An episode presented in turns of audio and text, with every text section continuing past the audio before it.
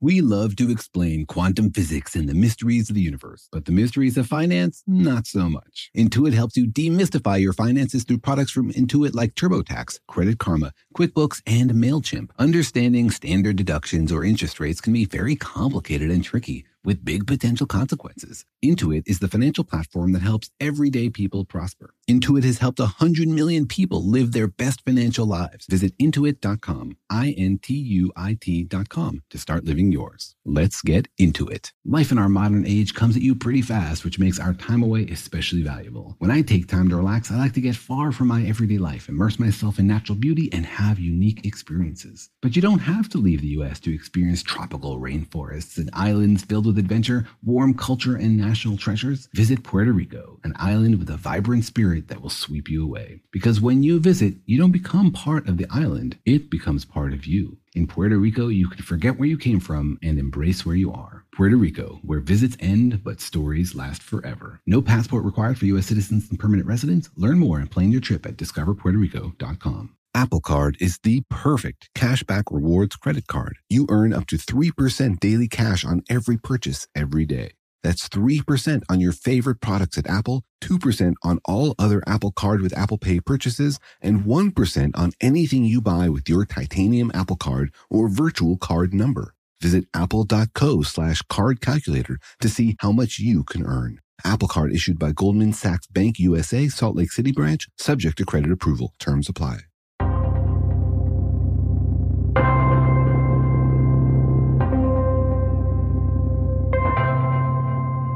Hey, Daniel, do you ever think about what the night sky looked like to our ancestors? I do. I wonder how it looked to them. And I also like thinking even further back in the past. Like, what did the dinosaurs see in the sky? yeah, they probably should have looked at the sky more carefully, you know, looking for meteors, for example. I know dinosaur astronomers totally fell down on the job, but you can even think further back, like the first eyeballs on Earth 500 million years ago. Mm, you mean like microbe astronomers?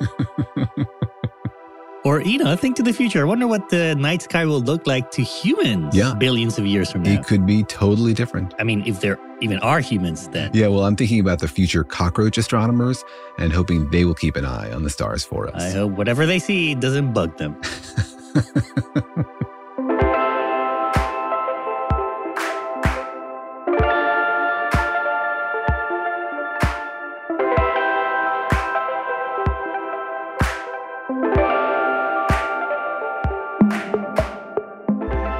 Hi, I'm Jorge. I'm a cartoonist and the creator of PhD Comics. Hi, I'm Daniel. I'm a particle physicist, and that was the first time I ever said cockroach on the podcast. and astronomers in the same sentence publicly.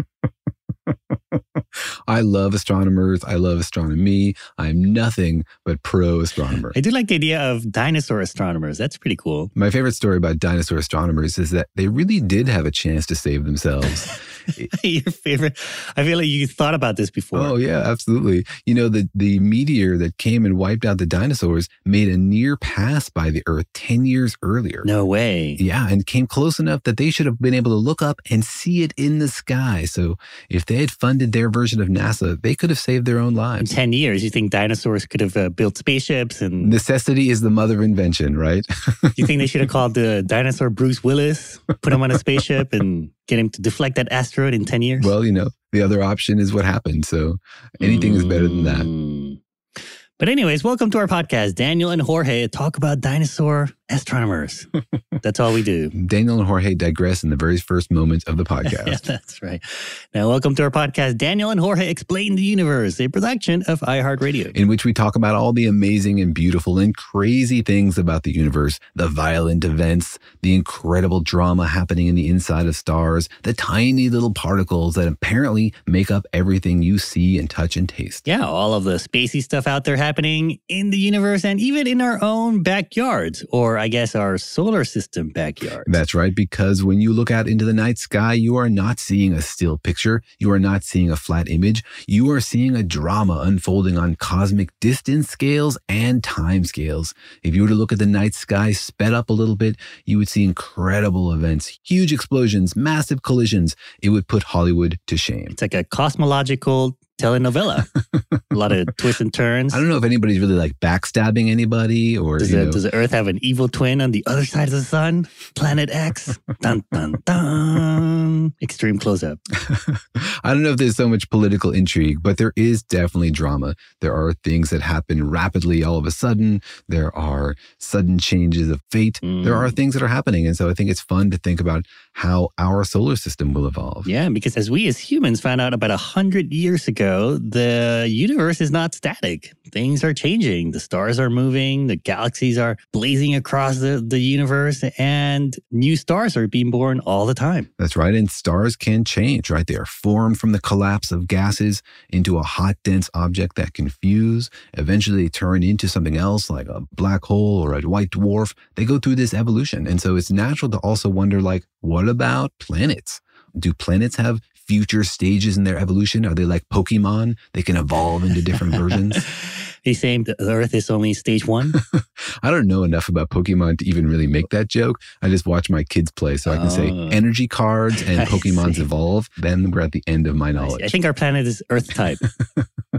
Is it an EX or a GX? Does it have the shiny glint on it? it used to. I think it used to have a shiny glint to it. That's right. And we did a podcast recently in which we talked about Jupiter and how close Jupiter was to having become a star. And a bunch of listeners wrote in asking us about that. Jim Sanchez, Doug Dodds, and Ryan Kierkegaard all wrote in and asked us, like, well, is Jupiter on the verge of becoming a star? Could it one day eventually become a star? Hmm, because I guess it's kind of a fine line between being a giant cloud of dust and being a giant gas planet and maybe being a giant ball of flaming gas like the sun. It's ki- kind of a fine line, it turns out. How fine a line is it? Either on fire or you're not. That seems pretty clear cut to me.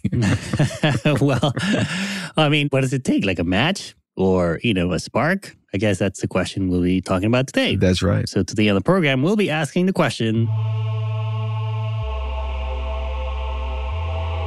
Could Jupiter become a star? Is it too late for Jupiter or can it still, you know, find the right role and suddenly be the new darling of Hollywood? Hey, you know, jump onto TikTok and anybody can become a star. Oh, hey, that's what Jupiter needs. That's right. But there was some actual serious talk about this a couple of decades ago. Mm. NASA sent a probe out to study Jupiter, and they didn't want the probe to infect any of Jupiter's moons where we think there might potentially be life, right? Microbial life. And we didn't want to crash Galileo, this probe, onto any of Jupiter's moons because we didn't want to bring any of Earth's microbes. Oh. Right? Once you bring Earth's microbes, you can no longer ask, like, are there native microbes? And so instead, they crashed the probe into Jupiter itself. Oh, because we don't care about infecting Jupiter? I think the idea was that it would burn up and get crushed because Jupiter has this incredible atmosphere. So it would get immolated in descent, Oh. whereas the, the moons don't have those atmospheres. And so it would actually land on the surface and potentially survive. Mm, but there was some concern about that. Yeah, people were wondering like if Jupiter is on the verge of becoming a star, if it's this huge ball of gas and you drop a match into it essentially, is there a possibility that it could have ignited the atmosphere of Jupiter and birthed a new star? Because, I mean, Jupiter, if you think about it, it's a giant ball of hydrogen, right? Kind of like the Mhm. Hindenburg. kind of like the Hindenburg, but much bigger. That's what I mean. It's like the a big balloon made out of hydrogen, and all you need is a little flame and some oxygen. hmm All of a sudden, it sounds very unstable, right? It does. It sounds like a, like a bad 1920s idea. Yeah. And, you know, this actually appears in science fiction as well. In the well known series 2001, 2010, et cetera, they turn Jupiter into a star. oh, on purpose. Yeah, on purpose, I guess. You know, the aliens, we don't really ever understand their psychology, but they turn it into a new star. They call it Lucifer. Nice. The aliens called it Lucifer. I don't remember the details of that book, Yeah. who calls it Lucifer, whether it's the aliens naming it or, you know, earthbound cartoonists who were elected to a naming committee who gave it that name. But I do remember in the sequel to 2001, 2010, I think, uh, that at the end, Jupiter does become a star. Oh, sorry, spoiler. Um, Jupiter becomes a star at the end of that movie. and uh, I always wonder, like, oh, that's pretty interesting, but what does that mean? Is that going to change our solar system or what's the big deal? Yeah, exactly. So it's an interesting question. It's right here in our backyard. It seems relevant. So we thought we would try to figure out how close is Jupiter to becoming a star? If you wanted to turn it into a star, what would you have to do? So, as usual, Daniel went out there into the wilds of the internet and asked people to submit their answer to the question Could Jupiter become a star? That's right. So thank you to everybody who participated. And if you'd like to participate in future rounds of person on the internet interviews, please send us a note to questions at danielandjorge.com. We'd love for you to answer our questions. So before you listen to these answers, think about it for a second. Do you think Jupiter could become a star?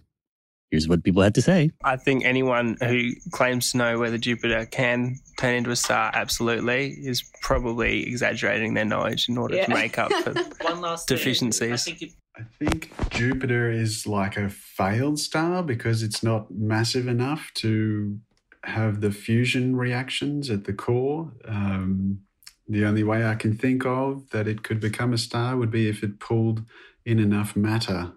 Well, it didn't for a reason. I suppose. Not enough mass. Um, I didn't hear that it almost became a star, but well, maybe if another planet struck it. I think the universe is very unlikely to happen, but it happened, so perhaps it's just as unlikely that Jupiter would turn into a star, but I suppose it could happen. Yes. Wait, what kind of. I of mean, star? no. Wait, what kind of star?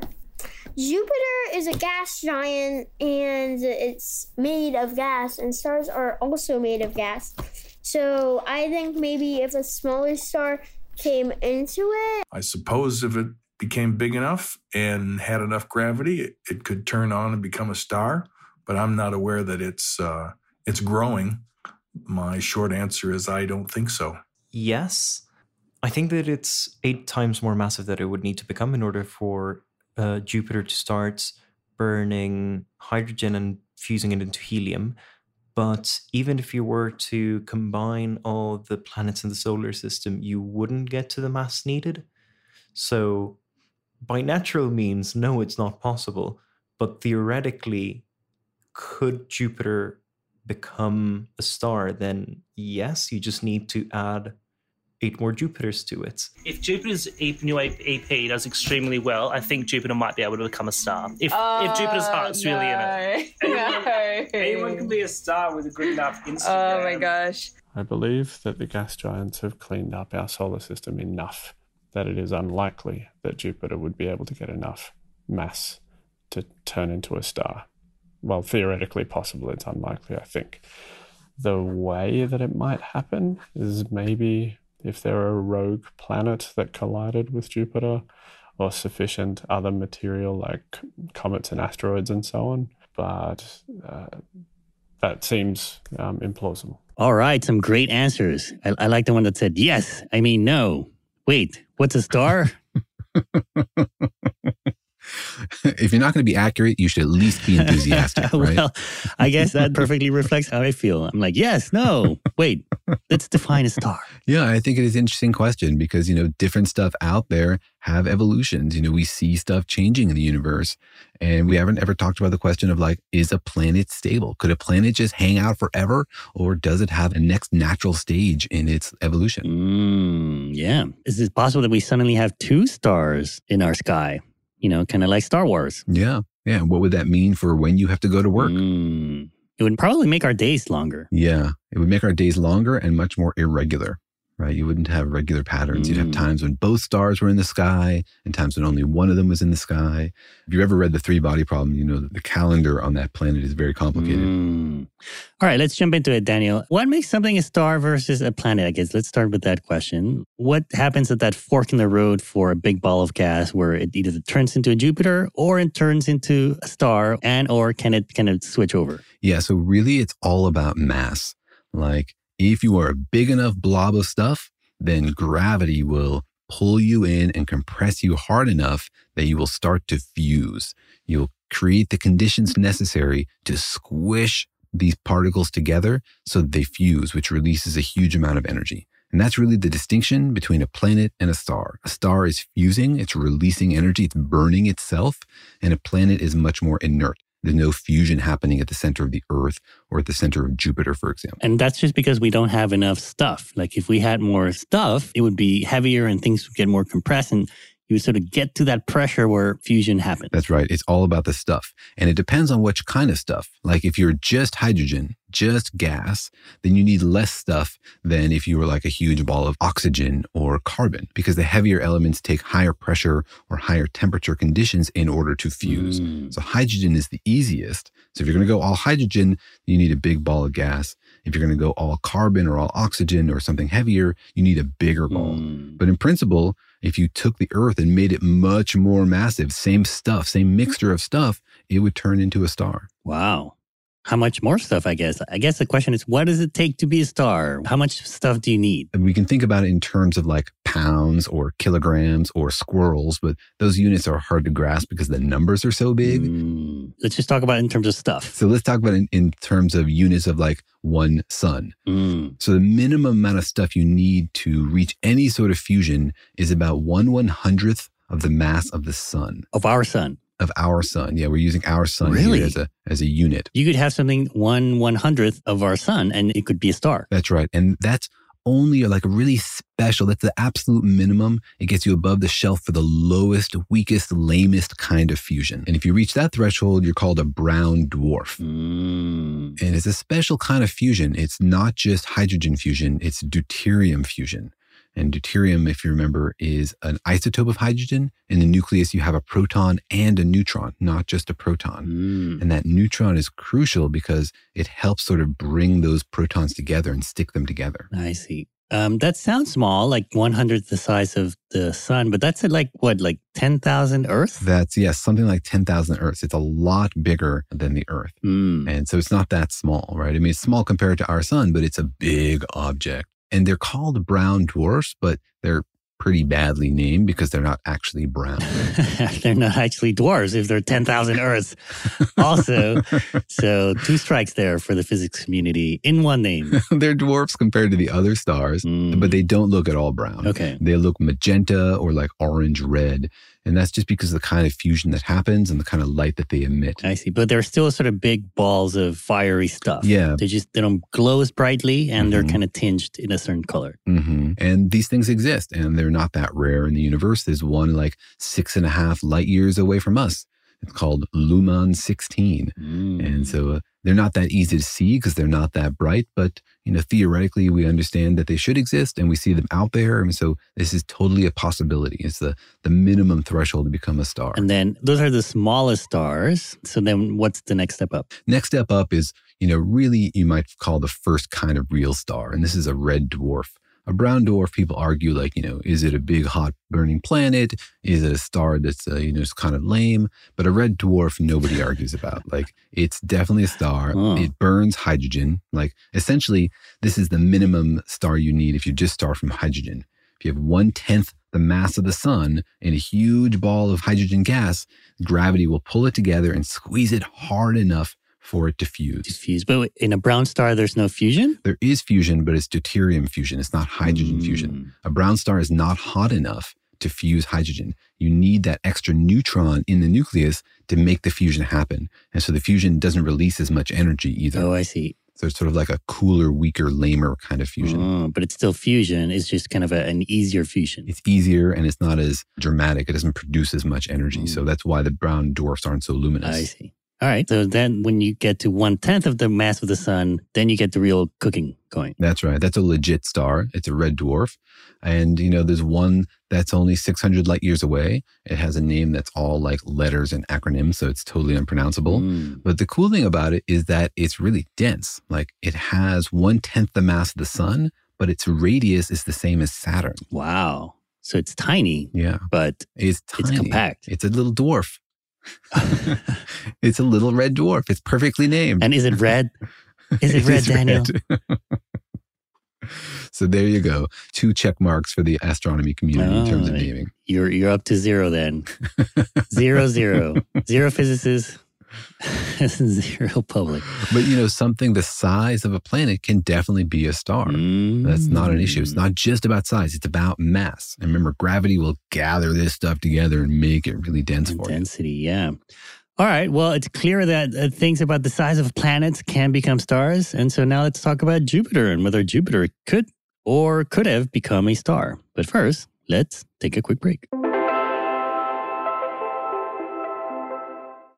The financial universe out there can seem like a vast place full of scary mysteries and exciting possibilities, but it can also be overwhelming to navigate, especially when you're first starting out in life. It feels sometimes like just one wrong turn could send you hurtling endlessly towards a financial black hole. But don't worry, you don't have to navigate the financial universe on your own. With the right tools, you can master the financial universe and chart your course with confidence. Intuit helps you navigate the financial universe through products from Intuit like TurboTax, Credit Karma, QuickBooks, and MailChimp. Intuit is the financial platform that helps everyday people prosper. Whether you're trying to manage your money or trying to run a business, Intuit gives you the confidence to take control of your finances so you can live your best life. Intuit has helped a hundred million people live their best financial lives. Visit intuit.com, I N T U I T.com to start living yours. Let's get into it. You know that feeling after you've done a deep spring clean of your house when you realize, wow, how have I been living like this? It's kind of like how you feel when you find out you've been paying a fortune for wireless, while Mint Mobile has phone plans for $15 a month when you purchase a three month plan. Wow, how have I been affording all this? So it's time to switch to Mint Mobile and get unlimited talk, text, and data for $15 a month. Personally, I've used Mint Mobile and the calls are always so crisp and so clear. All of their plans come with high speed data and unlimited talk and text delivered on the nation's largest 5G network. So it's time to ditch your overpriced wireless and go with Mint Mobile's limited time deal for three months of premium wireless service for 15 bucks a month. To get this new customer offer and your new three month unlimited wireless plan for just 15 bucks a month, go to mintmobile.com slash universe. That's mintmobile.com slash universe. Cut your wireless bill to 15 bucks a month at mintmobile.com slash universe. $45 upfront payment required, equivalent to $15 a month. New customers on first three month plan only. Slower speeds above 40 gigabytes on unlimited plan. Additional taxes, fees, and restrictions apply. See Mint Mobile for details. eBay Motors is here for the ride. Remember when you first saw the potential? And then through some elbow grease, fresh installs, and a whole lot of love, you transformed a 100,000 miles and a body full of rust into a drive that's all your own. Look to your left, look to your right. It's official. No one's got a ride like this. There's nothing else that sounds like, feels like, or looks like the set of wheels in your garage. With over 122 million parts, you can make sure your number one ride or die stays running smoothly, so there's no limit to how far you can take it. Brake kits, turbochargers, engines, exhaust kits, roof racks, LED headlights, bumpers, whatever your baby needs, eBay Motors has it. And with eBay Guaranteed Fit, it's guaranteed to fit your ride the first time, every time, or your money back. Plus, at these prices, well, you're burning rubber, not cash. Keep your ride or die alive at ebaymotors.com. Eligible items only, exclusions apply.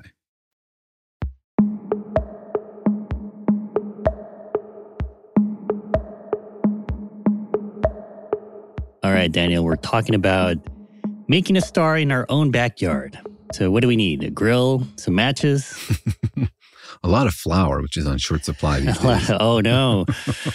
Better order a crate of it. All right, so let's. Uh, we're talking about whether Jupiter could be one day become a star, which is a crazy idea. But you're telling me that it's all about the stuff. If you have enough stuff and you compress it enough, then almost anything can become a star. Yeah.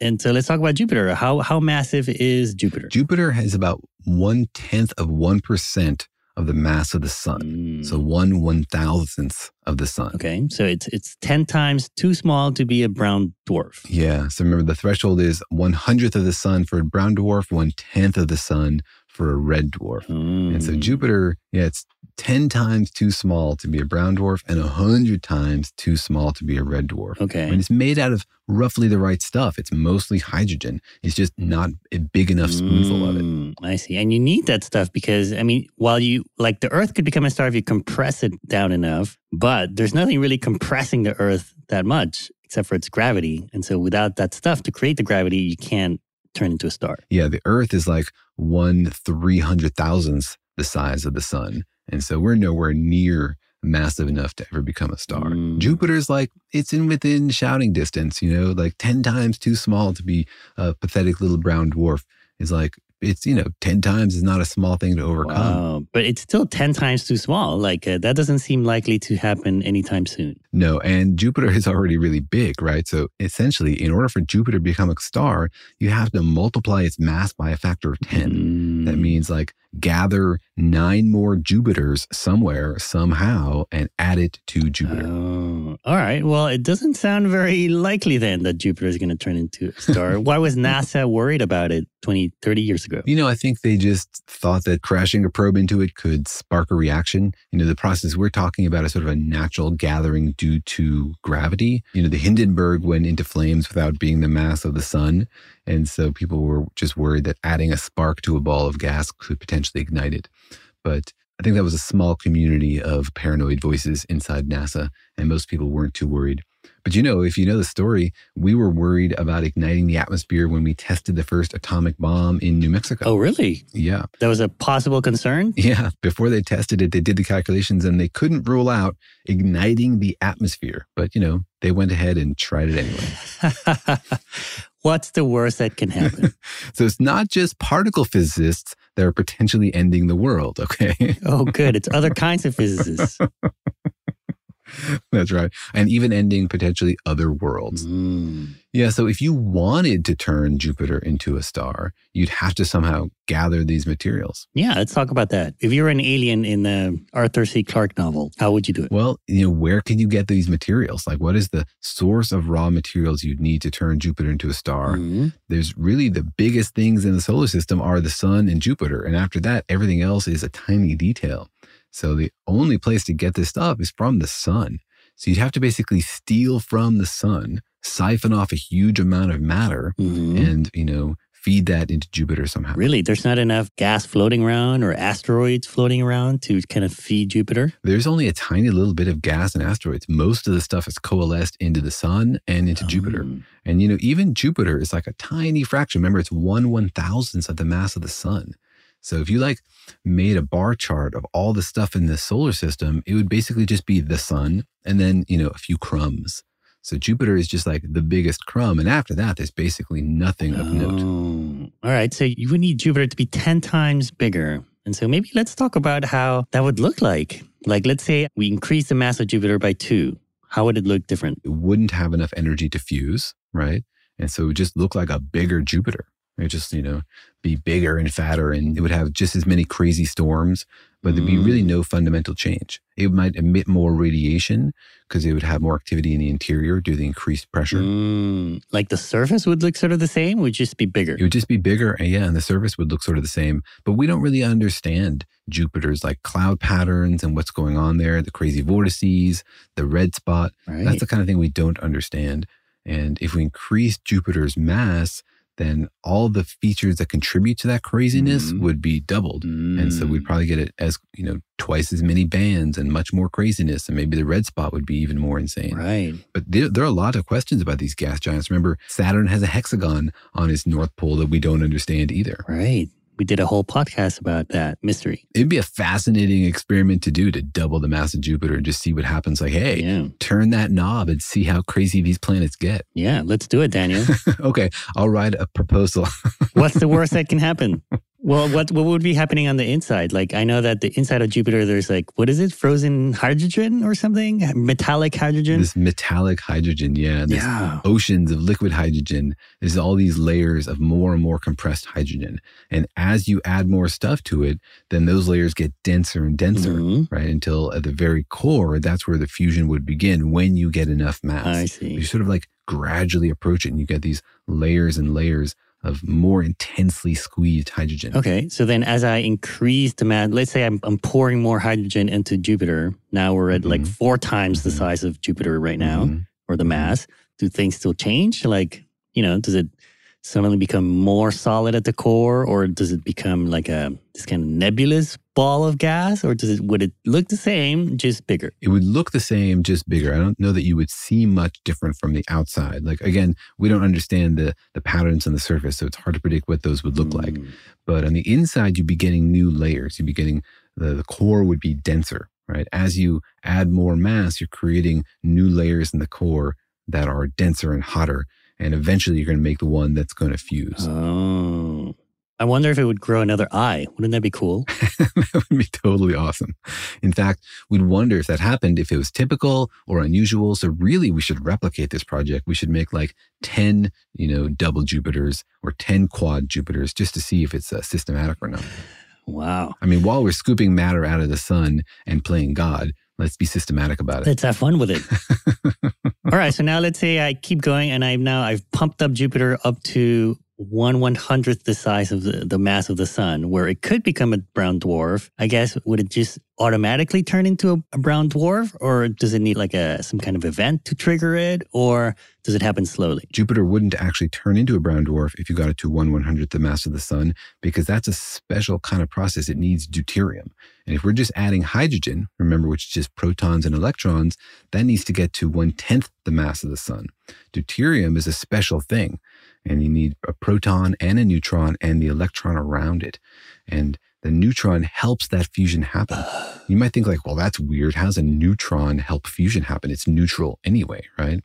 Remember, neutrons are these bound objects of quarks that have the mm. strong force. The neutron is what helps hold things together. Like in heavier elements, right. the neutron is the reason why the element is stable. It keeps the protons separated, and the little residual strong force from the quarks helps tie everything together. So the neutrons are like the little helper assistant particles making the fusion happen. Oh. So brown dwarfs use this special channel only available when you have deuterium. I see. So Jupiter isn't mostly deuterium, it's mostly hydrogen. Oh, man. All right. So I, I did all this work. I inflated Jupiter to 10 times its size, and uh, apparently nothing happens. Yeah, exactly. So let's uh, let's keep going. Let's keep pressing the accelerator and see what happens to Jupiter. But first, let's take a quick break.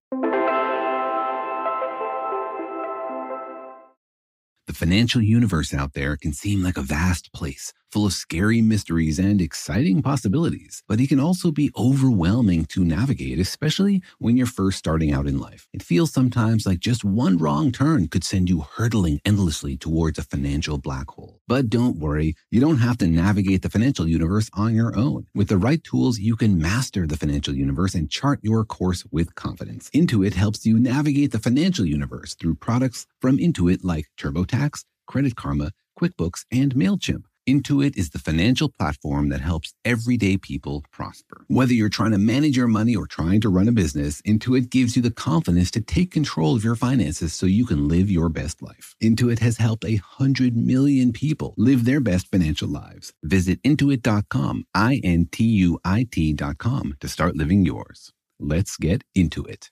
eBay Motors is here for the ride. Remember when you first saw the potential? And then through some elbow grease, fresh installs, and a whole lot of love, you transformed a 100,000 miles and a body full of rust into a drive that's all your own. Look to your left, look to your right. It's official. No one's got a ride like this. There's nothing else that sounds like, feels like, or looks like the set of wheels in your garage. With over 122 million parts, you can make sure your number one ride or die stays running smoothly, so there's no limit to how far you can take it. Brake kits, turbochargers, engines, exhaust kits, roof racks, LED headlights, bumpers, whatever your baby needs, eBay Motors has it. And with eBay Guaranteed Fit, it's guaranteed to fit your ride the first time, every time, or your money back. Plus, at these prices, well, you're burning rubber, not cash. Keep your ride or die alive at ebaymotors.com. Eligible items only, exclusions apply. Apple Card is the perfect cashback rewards credit card. You earn up to 3% daily cash on every purchase every day. That's 3% on your favorite products at Apple, 2% on all other Apple Card with Apple Pay purchases, and 1% on anything you buy with your titanium Apple Card or virtual card number. Visit apple.co slash card calculator to see how much you can earn. Apple Card issued by Goldman Sachs Bank USA, Salt Lake City branch, subject to credit approval. Terms apply.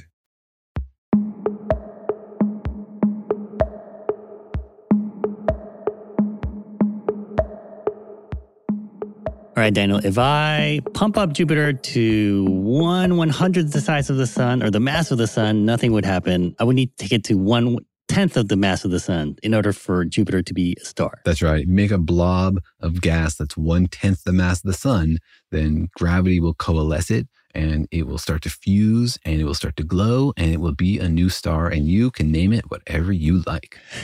well, now I feel all this pressure to come up with a good name. uh, but basically, you need 100 Jupiters. You need Jupiter to be 100 times bigger mm-hmm. or more massive in order for it to ever become a star. And even then, it would be a red dwarf, which is not like the shiniest, prettiest kind of star. That's right. It'd be much smaller than our star and not as bright. Mm. And would it ignite right away, or is this like, like a slow burn where it slowly turns into a red dwarf? Well, it depends on how dense it is when you start. Like if you just start from a big diffuse cloud of gas, the way our solar system started, mm. then it's going to take a long time for gravity to pull that together. If you start from a place where it's already pretty dense, like about as dense as Jupiter, mm-hmm. then it's not going to take gravity that long because everything is already pretty close together. Oh, um, I see. But it'll start to burn from the inside, right? And then that will have to heat up the next layers and the next layers and the next layers. And so this isn't the kind of thing that's going to happen, you know, in five seconds. But it's also not going to take a million years. Oh, I see. It's going to start at the inside, and then it's the the heat, the explosion of that, it's going to gradually make it to the surface. Mm-hmm and then that's when you you'll see it glow yeah, like a star. Exactly. And it's just like uh, any other kind of fire, you know, the energy put out by it sustains it, keeps that temperature hot, keeps those fusion processes going. Mm. All right. Well, it sounds like uh, we're not likely to get 100 Jupiters all in the same spot suddenly, although it's kind of cool to think about. And so maybe um, step us through what is the future of Jupiter? What's going to happen to it? It's not going to become a star, but what is it going to become? Yeah. And, you know, even if Jupiter did become a star, like if it turned on, I just want to mention that it's not going to be as bright as our sun and it's much further from us, right? Jupiter is much further from us than the sun is. So even if it became a star, it wouldn't be nearly as bright in our sky as the sun. It wouldn't even be as bright in the sky as the moon is. Actually, one of our sharp listeners did this calculation Dmitry Rudoy found that a red dwarf would be a bit brighter than the moon in our sky. Thanks for keeping us honest, Dmitry. So it would just be like a fairly bright star in the sky. Oh, really? Yeah. Even as is, without inflating it, Jupiter, if suddenly Jupiter ignited and became a star, which we said we it couldn't happen, but if even if you turn Jupiter into a red dwarf, if you made it a hundred times as big and it ignited and it was a red dwarf, it wouldn't be as bright as our sun, oh. and it's much further away from us, so it would appear dimmer in our sky. So it wouldn't be very bright. Oh, the distance from us to the sun is much closer than us to Jupiter. Yeah. Oh, exactly. Oh, wow. Jupiter is six times as far away from the sun as we are which means that at its closest approach, it's like four times as far away from Earth as the sun is. And so that makes it 1 16th as bright if it was the same brightness as the sun. But it's going to be, you know, much smaller than the sun at the minimum threshold. And so maybe just not that bright in the sky compared to the sun or even the moon. So pretty much nothing would change if Jupiter suddenly became a star. Yeah, it wouldn't really change at all. I mean, it wouldn't be as bright as Elon Musk's Starlink satellites, even. Mm, we wouldn't get that dramatic two suns floating in the sky, Luke Skywalker looking out into the sundown of two stars. It, would just be like a bright star in the sky. Yeah. And so for that to happen, to have like two effective suns in your sky, mm-hmm. you really need a second star that's as big, as bright, and as close. That's really critical. Mm. And that that would probably be kind of a mess, wouldn't it? Like if you had that would be a huge mess. two yeah. suns that close together to each other and to you, it wouldn't be a happy happy solar system. Yeah. And if you somehow created that sun and then inserted it into our existing solar system, there's no way that any of our orbits would be stable, right? It would like completely gravitationally perturb all the orbits. Like, say, for example, a huge sun came and ate Jupiter, like some sun from another solar system happened to intersect our solar system and just gobbled up Jupiter. And then we call that the new Jupiter for some reason. That would totally destroy our solar system. Like, Earth would get flung out into interstellar space. There's almost no oh. chance that all the planets would then like suddenly fall into a new stable set of orbits around this pair of suns. Like, that's very it would unlikely. just totally disrupt our, our orbits and probably tosses out into space. Yeah. Yeah. We'd become a rogue planet. We'd end up with no stars. Mm. All right. Well, so then what is more likely to happen to Jupiter? What is Jupiter's most likeliest future? Jupiter's future is actually not that exciting. Mm. I mean, mm. planets are pretty stable. They're just hunks of stuff that are mostly inert. I mean, there's stuff going on in the center of the Earth, but it's not burning itself, it's not consuming itself. So, like stars have a lifespan because they are burning their fuel and eventually they can't manage that anymore and they collapse, right? The fire from that fusion is sustaining them. But we're not really burning anything here on Earth, and Jupiter isn't burning anything. It's just a lump of stuff in space, and they can do that basically forever. Lump of gas. Yeah. Yeah. Like if you just have a blob of gas, it can just be a blob of gas forever. Yeah, exactly. And, you know, the Earth has an uncertain future because we're so close to the sun that when the sun evolves and becomes a red giant, it's going to become much, much larger. In the end stages of its life, it's going to grow, and eventually the Earth will be inside the sun. Like the sun will grow so large that where we are currently will be inside the radius of the sun. Mm. But for Jupiter, But Jupiter, it's much further away. It's got a good spot. oh, so they're they're not going to be consumed by the sun, or maybe even affected by it. Yeah, when the sun goes red giant and absorbs the Earth, Jupiter will be fine out there. I mean, the radiation from the sun will increase, the heat from the sun will increase. And so that will increase the amount of solar radiation that lands on Jupiter. So it might get like more violent storms on its surface. It might affect that red spot, might heat it up a little bit, but it's not going to be a big change for Jupiter. So Jupiter is in a pretty good spot. It's happy to sit there forever and not really do anything. Sounds like we're going to have to move to Jupiter in a few billion years. I wouldn't recommend it. Jupiter's not that great a place to land, as the Galileo probe discovered. Mm. But uh, maybe one of the moons of Jupiter, right? They're, they're saying we could potentially live in one of them. There's water maybe in some of them. Yeah, there's lots of moons of Jupiter that we think might already have life. We did some fun podcast episodes about what's happening in the potential underground oceans on some of those frozen moons. Yeah. Some of them have like a thick layer of ice with water underneath. And so that could be a nice place to live. Absolutely. Yeah. Yeah, there's a big ball of ice and water out there just waiting for us. Yeah. Assuming the aliens don't come and turn Jupiter into a star. You but, know. but they can't. They would have to add, uh, grow it by a hundred. They would have to grow it by 100. Yeah, exactly. So they'd have to steal all that mass from our sun. So Mm. Yeah. I don't know what the aliens were thinking in 2010. Well, I wonder if the future Jupiter Jovian astronomers are then going to be laughing at our astronomers, just like we were just laughing at the dinosaur astronomers, saying, "Man, they should have seen the sun. They should have known that the sun was going to turn to a red giant and, and gotten out of the way." Yeah, well, that's going to be in like a billion years. And so I hope that we're still doing astronomy in a billion years and that we have those kind of things Mm. to think about and to worry about. But I also hope that in a billion years, we've gotten off the planet and we have our Jovian moon colonies and astronomy happening in the outer reaches of the solar system and maybe even develop warp drives to go to other solar systems. Mm. Hey, I guess that's one way you could do it. You could build a wormhole that connects Jupiter and the sun to sort of shunt material from the sun directly into Jupiter. There you go. Oh no! Now, now we sparked the imagination of a physicist. What's the worst that can happen if we create a wormhole that connects Jupiter and the sun? Uh, Yeah, exactly. Well, fortunately, I don't know any engineers willing to actually build this thing for me, so I'm free to speculate wildly. Oh, good. Yeah. Yeah. we'll, we'll all make a pact, all of us engineers, we'll make a pact not to help any physicists do any kind of crazy stuff. Don't answer emails from Daniel, even if they seem like a good idea. Yeah. Even if he has money, don't hit reply. All right. Well, it sounds like uh, a lot of the people who maybe were worried that Jupiter was going to turn into a star can rest easy because it doesn't sound like Jupiter is going to be a star anytime soon or can even become a star anytime soon or maybe ever. That's right. Even though Jupiter totally dwarfs us, it's really small compared to the thresholds necessary to become even the dimmest, lamest kind of star. And it's much, much smaller than those cosmic giants that are out there fusing and illuminating the cosmos.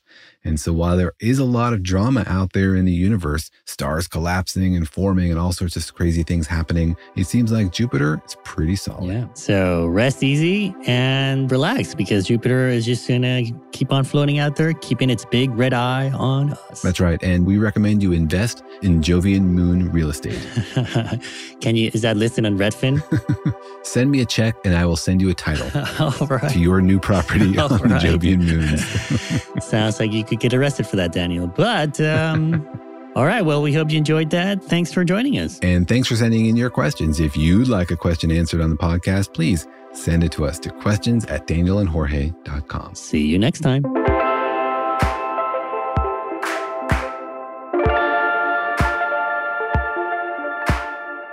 Thanks for listening, and remember that Daniel and Jorge Explain the Universe is a production of iHeartRadio. For more podcasts from iHeartRadio, visit the iHeartRadio app, Apple Podcasts, or wherever you listen to your favorite shows.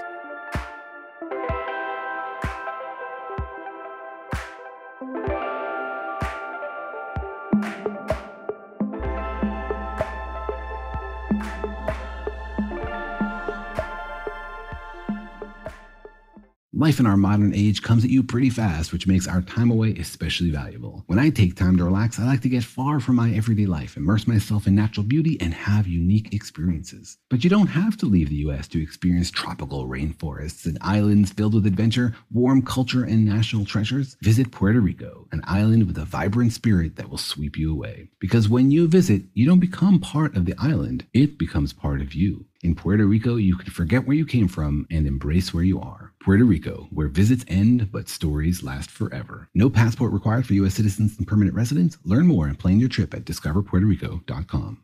This is Malcolm Gladwell from Revisionist History. eBay Motors is here for the ride. With some elbow grease, fresh installs, and a whole lot of love, you transformed 100,000 miles and a body full of rust into a drive that's all your own. Brake kits LED headlights, whatever you need, eBay Motors has it. And with eBay Guaranteed Fit, it's guaranteed to fit your ride the first time, every time, or your money back. Plus, at these prices, you're burning rubber, not cash. Keep your ride or die alive at ebaymotors.com. Eligible items only, exclusions apply. There are some things that are too good to keep a secret, like how your Amex Platinum card helps you have the perfect trip. I'd like to check into the Centurion Lounge. Or how it seems like you always get those hard to snag tables. Ooh, yum. And how you get the most out of select can't miss events. With access to the Centurion Lounge, Resy Priority Notified, and Amex card member benefits at select events, you'll have to share. That's the powerful backing of American Express. Terms apply. Learn more at americanexpress.com slash with Amex.